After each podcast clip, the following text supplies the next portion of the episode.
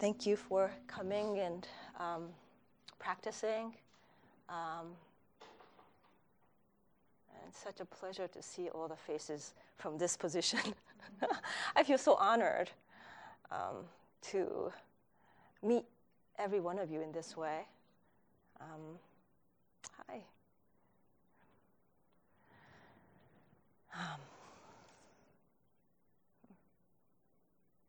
This is really, I'm excited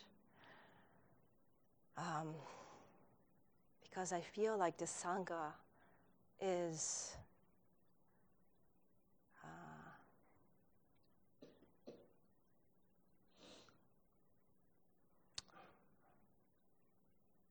opening.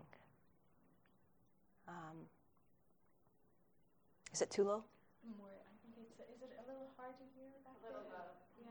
So we'll turn the volume up soon. Okay. Can you hear me? Maybe I need to raise a little bit more the voice. That Sangha is opening. Opening means that we're breathing in and out and allowing everything to come forward and meet together. And I feel this way, especially after the workshop that we did a couple of weeks ago. It was called What's Left Out? Spiritual Cultural Bypassing in Western Convert Buddhism. May I ask who were there for this workshop? Okay, so not even half of us. Yet, this workshop I felt was such an awakening experience for all of us. For me, it was a huge relief. I actually, my tears just came up after the workshop. I didn't expect it. But it was a relief. The tears were the tears of relief. Because for the first time, I felt like I saw people of color together with white folks in the same room, in a big circle. And I realized how me, this person here, come from Japan, has a lot of history. My ancestors have history with Western world. And how my positionality here as a Japanese person, being taught by white amazing teachers, that without knowingly, I had taken on this kind of stress that I didn't really contact into. And the stress was coming from that I was a minority, that I felt like everywhere I go, it was white space. So when this workshop happened, this was kind of a surprise to me that I just felt really good to be supported by all the voices, I mean, I love white voices as well. I love POC voices as well, but, the Sangha is represented with all of us, nothing excluded.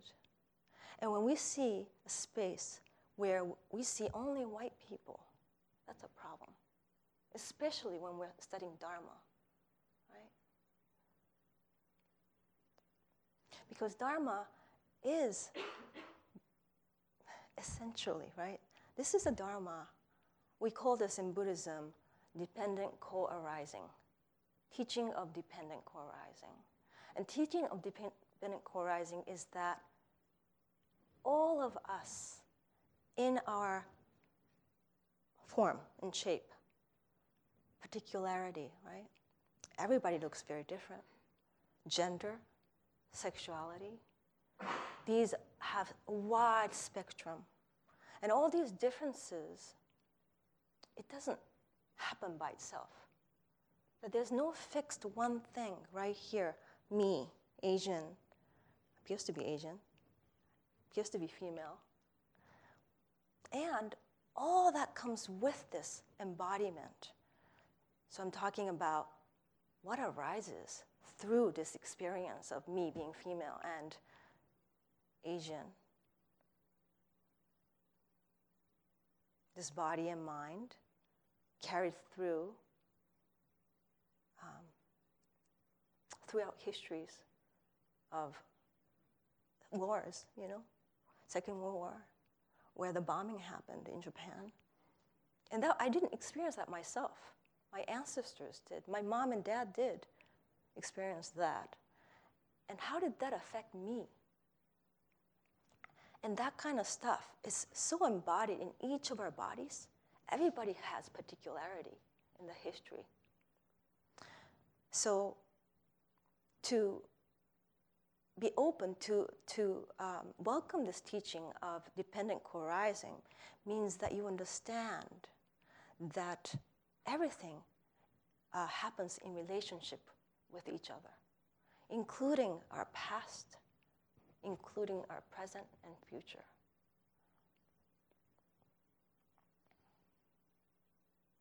What a wonderful teaching.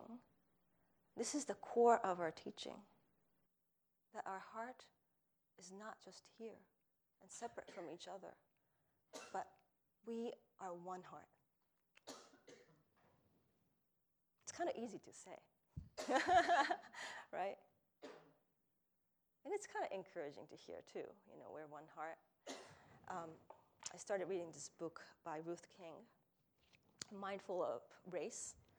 And the first thing that she says is pretty much that. Racism is a heart introduction. It's an introduction. Racism is a heart disease. Did you know that? And it's curable. So that's kind of encouraging.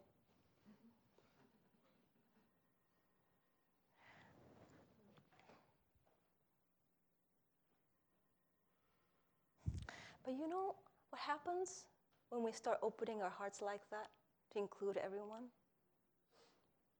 So in this workshop, we started opening our hearts, right? And what immediately happened, and it's so crazy, is that it's like this. When we start talking about racism, things get triggered right away. It's like 5 minutes into the workshop or 10 minutes into the workshop. I didn't count. But it's like right away that the sparks start flying.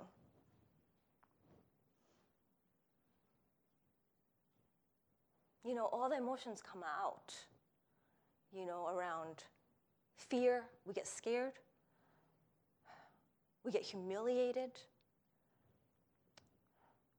There's a rage, anger, frustration that comes.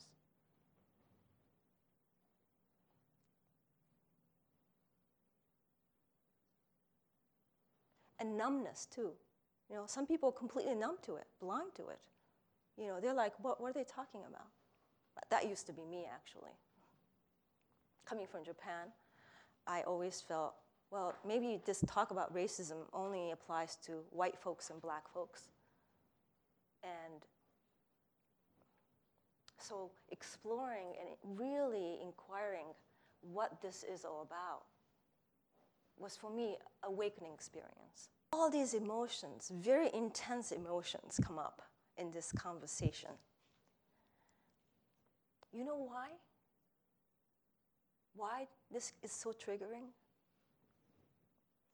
Because it's like someone is coming into the room and saying, look at this. Look at this. What's this? And what's this? What's this that we're looking at? It's so painful to look at this because we're talking about massive, right? Massive grief, massive pain, that we have been killing each other, that we have been dividing each other.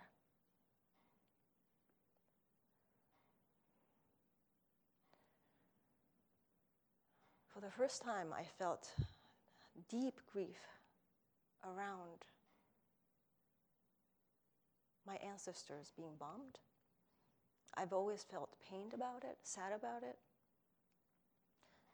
But that was too hard to look at for me, to actually feel this wipeout. 400,000 people wipe out. It's a trauma.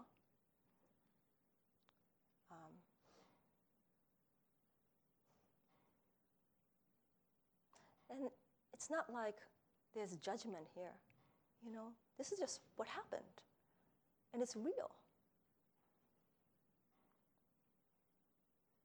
So it's so painful for all of us to look at it, because we're no longer saying racism, pain, this massive thing right here is here. We're not saying that when we're looking at racism. We're saying that this thing is here. That's why it's so painful, because we're not objectifying this anymore. We're saying that this pain starts all here. That's why it's a heart disease. So we do need the courage to do this together.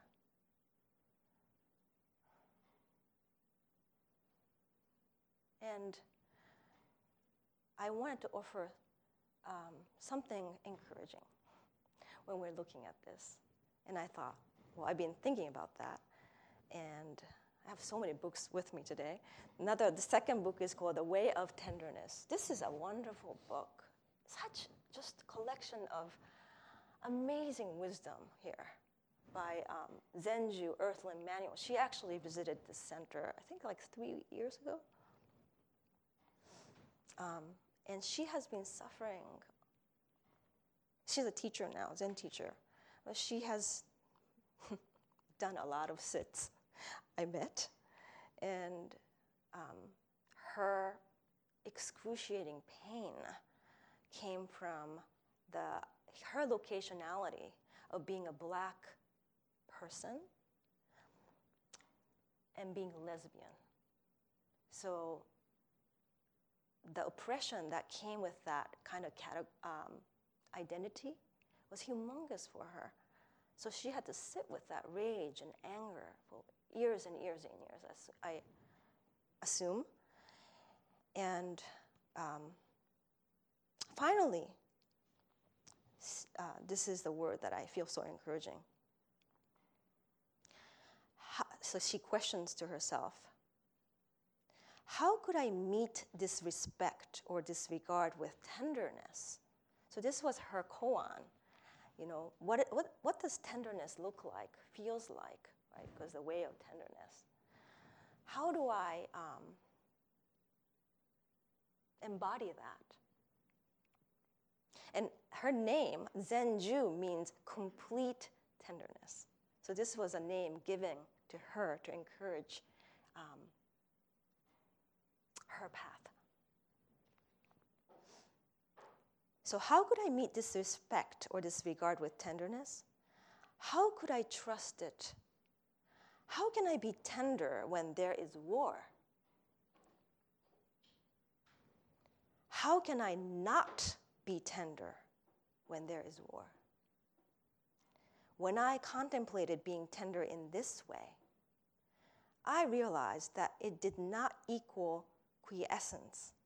And quiescence, I guess people probably know in this room, but I had to look it up. And it means inactivity or dormancy. It did not mean that fiery emotions would disappear. It did not render it acceptable that anyone could hurt or abuse life. Tenderness does not erase the iniquities we face in our relative and tangible world.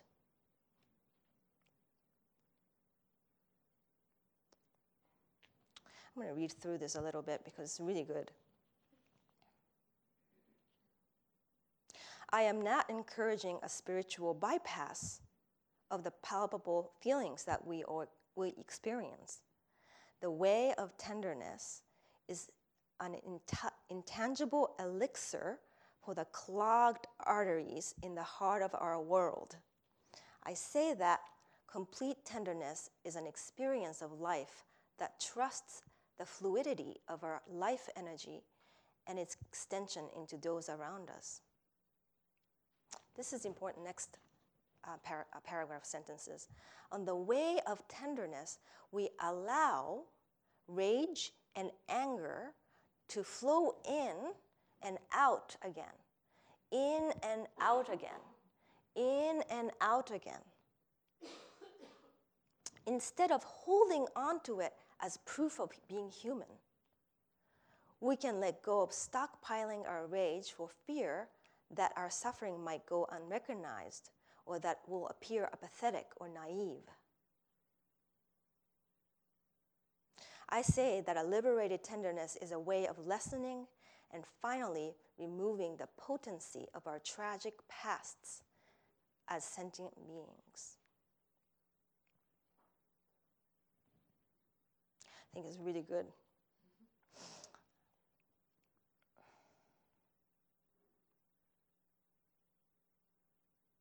We can't let this happen, right? This division. Because we can't, tenderness is not to erase inequities. But we still need to stand up for it, And that opening of our pores, the opening of our pores, moving in and out of anger and still holding this experience, really questioning what's happening in this body right here, right now. And ultimately communing with the trust of this land, of this earth, of this heart.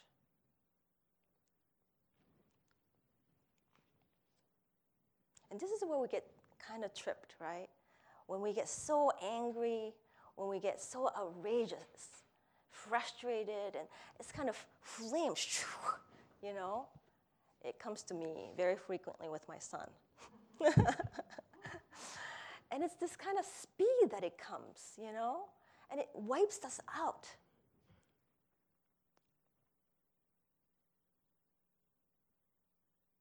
So I've been thinking about this fire, this quality of fire. And I really like this in and out image that she's talking about, because it's not about repressing this fire. It's actually going through it, right? Feeling it, embodying it, just tasting, right? How does that feel like with your mind? What thoughts come up? What does it feel like in your body? Where do you feel it? Can you feel this body as it is, as it's heated? And is this permanent? How am I feeling? Is this true? Can I stay with it a little longer? Can I breathe with it? Is this really fixed, this anger? And this is the juice of our practice, mindfulness.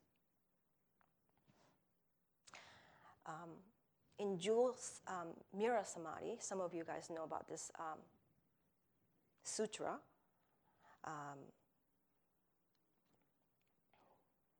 Written by Tozan Ryokai. He's Chinese, right? Yeah. And there's a paragraph or a sentence that we often refer to in this tradition. I heard it many times. Turning away and touching are both wrong, right? We're talking about this fire that comes to us. For it is like a mass of fire. So when we're meeting this incredible tornado of emotions, and by the way, Tozan Ryokai here, when he's talking about it here, he's actually pointing to suchness. He's saying turning away and touching are both wrong, for suchness is like massive fire. So suchness, and we talk about this a lot in Zen too, is that when we translate that, it just literally means the way as it is, the feeling as it is, the life as it is, this body as it is.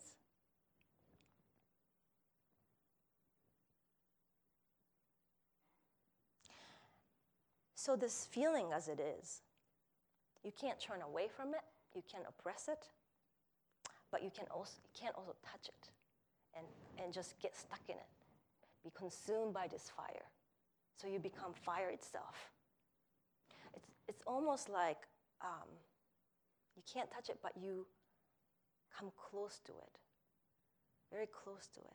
This whole pain, right? This grief that we hold, we all embodied as people here. We're going closer and closer and closer to this massive grief. Are we up for this? This is what we're talking about when we talk about race. We're talking about, can we do this together? It's so painful, but can we do this together? Can we trust this?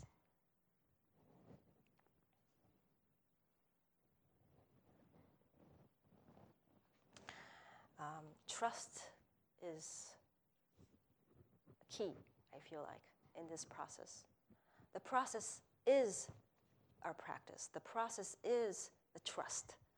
That as we trust, we move on, we keep walking, and we trust, and we keep walking, and we trust, and we keep walking.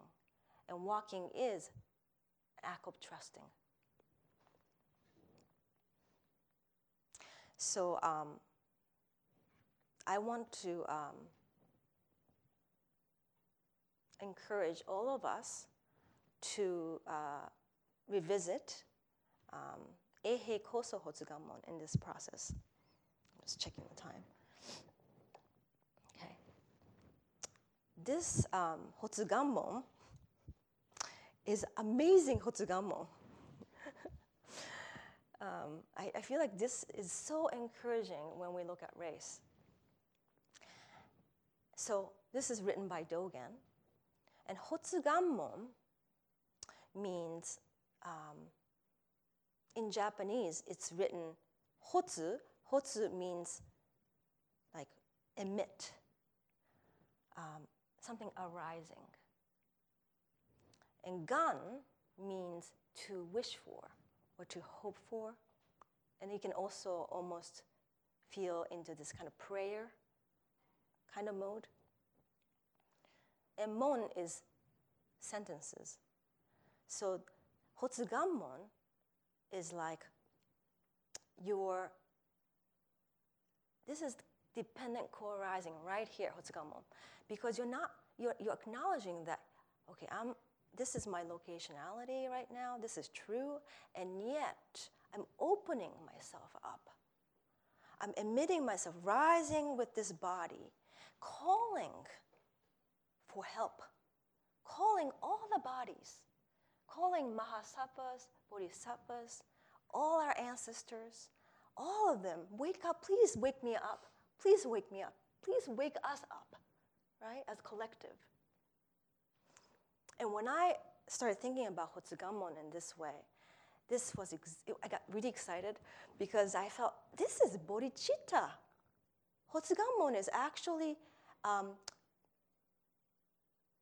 calling for bodhicitta, you know, asking, please support us in this bodhicitta process together. And as I was looking through this in Japanese too, so here, revering Buddhas and ancestors, we are one Buddha and one ancestor. Awakening body-mind, we are one body-mind. So body-mind is exactly, literally translated as bodhicitta. So this Hotsuganmon is really, it's kind of like igniting this fire on yourself, like a rocket. And then you're like, please let this energy come through us, all of us, to hold this together, to awaken together.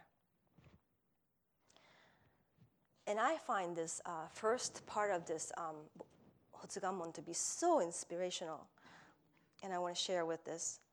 We vow with all beings. We just chanted this. We vow with all beings. So what's vowing here? When we vow here, we are saying to ourselves, I'm making a commitment. I'm going to engage myself. And I'm engaging myself from the most sincere place, right? So what is your most sincere place right now, at this moment, in your body? Can you access to that when we vow? When we vow, are you engaged right now? Where's the most, from the most insincere place of your being? With all beings, we vow from this life on throughout countless lives. So we're recognizing here with this Hotsuganmon that, yes, we don't exist by ourselves. We think we did, right? We thought that the self existed right here. But actually, it feels like that the life is connected, that we all are affecting each other every moment, that nothing is perfect or permanent. And we vow, we're completely engaged with this life, to hear the true Dharma. Hear the true Dharma. Can you hear it? Can you hear it right now? This hearing is our practice. This just summons up the all of our practice right here. We're hearing this from most sincere place. We open up ourselves so that we can listen deeply and welcome.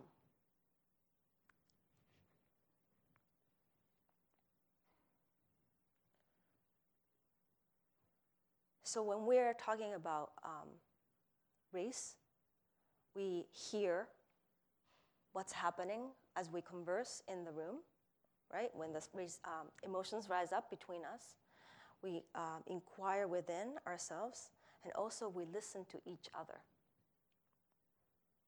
We listen as if we're meeting this person like ourselves. That's how we listen. And we make an intention to do that over and over and over again. And if our attention goes away, gets distracted, we pull it back again to meet again, again and again and again.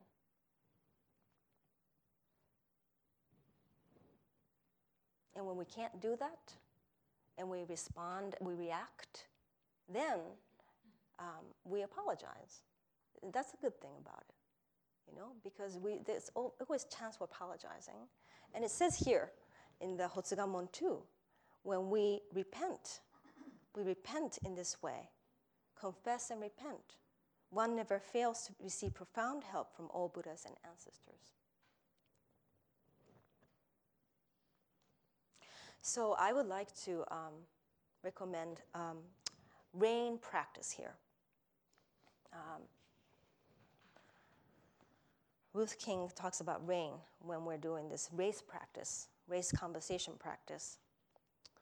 And some of us may know what RAIN is. The RAIN is actually acronym, RAIN, and it's developed by a Vipassana teacher. And the R stands for recognizing. A stands for allowing. I stands for investigating, and N stands for non-identification. And Ruth King actually says that N for her now, rather than non-identification, nurture feels a good idea. So when we recognize, when we're talking about race, first thing you do is you inquire. So what's happening, right? What's happening? What's happening here? What's obvious in this moment? Noticing and naming. And that's very helpful, I think, too, because sometimes a lot of things happen at the same time and we get confused, you know? This has happened this and here and here, and so then just to stop that moment and to label and name, I think it's important, this process. And then we move on to another one called allow. When we allow, she says here that something you can ask yourself is, can I be with what's happening? Can I welcome this? Can I say, yes, it's like this right now. This is my experience right now, and yes. Of course, this is hard. You can say that too. And yes, this too. You can say that too. And then you go into investigation. This is the juice. When you start to investigate, and when you start to investigate your mind. And you start to investigate what's going on in your mind when you're experiencing this. Are there any pattern to this? When does this emotions happen? She has a lot of good ways to inquire here. How am I relating to what's happening? Am I trying to, this what's happening right now, am I pushing it away? Or am I engaging in it too much? What racial views or beliefs are fueling suffering in this moment? What impact is my experience having on my heart, body, and mind? What assumptions am I making? Do they support distress or freedom? Am I holding to an identity or view of dominance or subordination? What is felt in this body? Does this distress have an element of craving, selfishness, or ill will in it? Do I believe this experience to be personal or permanent? How is it what's changed? How is what's happening changing?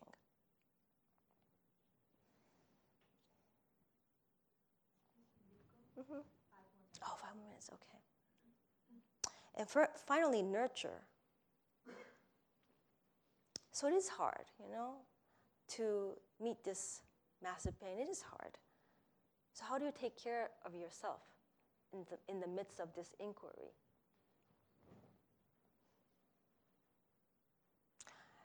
Obvious ones like metta, yes. I'm here, we're safe, I forgive you, I love you. And I like this one. Is you may nurture yourself by surrendering to a larger field of kindness with imagery. For example, the stability of mountain,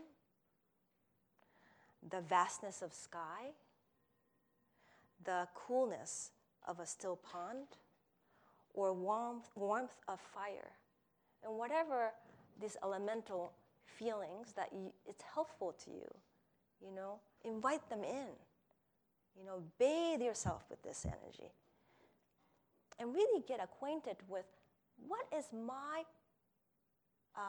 tendencies. So we all have this kind of energy, right? Some people have a lot of fire.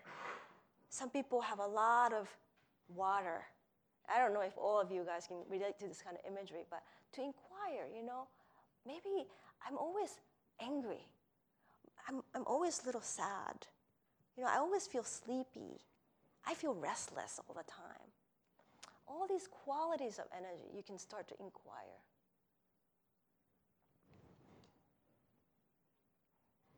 Okay, I really wanted to talk about this Hotsuganmon, but I think I'm running out of time here. And it's wonderful. This Hotsuganmon is wonderful because, you know, by listening, no doubt will arise in us. So as we listen, we bow, right? We bowed. We're engaged, fully engaged. We listen. What happens? as we listen, we sit on the zabuton of trust. So we start to develop and we start to cultivate. The trust doesn't come right away like this. It doesn't. We cultivate trust. And we trust each other when we cultivate together. That process becomes actually accelerated as we trust each other.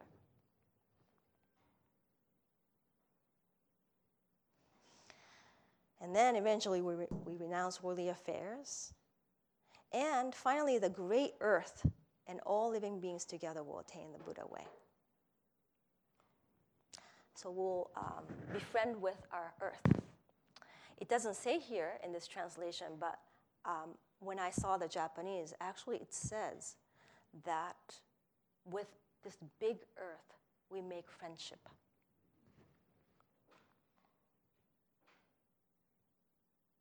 Okay, so are we ready to do this together? I hope so. I hope so. And I hope that we can hold each other in this process, however painful as it is. Let's hold each other. Thank you. Intentions equally penetrate every... Thank you for listening to this podcast offered by the Brooklyn Zen Center. Our programs are given free of charge and made possible by the donations we receive. For more information on supporting Brooklyn Zen Center, please visit the giving section of brooklynzen.org.